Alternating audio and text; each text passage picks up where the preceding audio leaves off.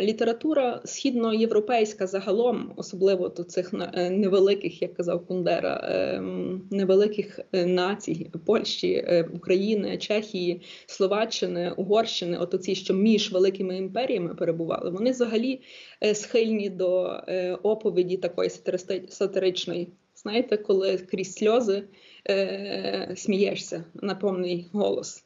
Е, тому що твої історії, з якими ти виріс, так настільки жахливі, що без сміху їх ніхто не буде слухати. Забуття це перша книжка, де я відмовилася від цього від цього захисного сміху. А просто спробувала серйозно, спокійно говорити про речі, які мене турбують. Цікаво, що в першій рецензії більшій е, на цю на цей роман в у США The Atlantic, мені здається, так там. Е, Авторка цієї рецензії написала, що це ексгумація минулого.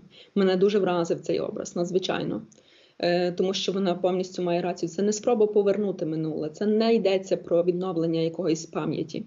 А на цю пам'ять неможливо відновити. Це справді як копання в такому масовому похованні. Ем, тому що історії всіх цих людей, про кого я написала в книжці, е, їх вже не повернути ніяк, ніяким чином не зробити своїми. Вони втрати, вони вони, вони пропали в цій безодні мину, е, безодні насильства і і, ем, і, і, і забуття. Так.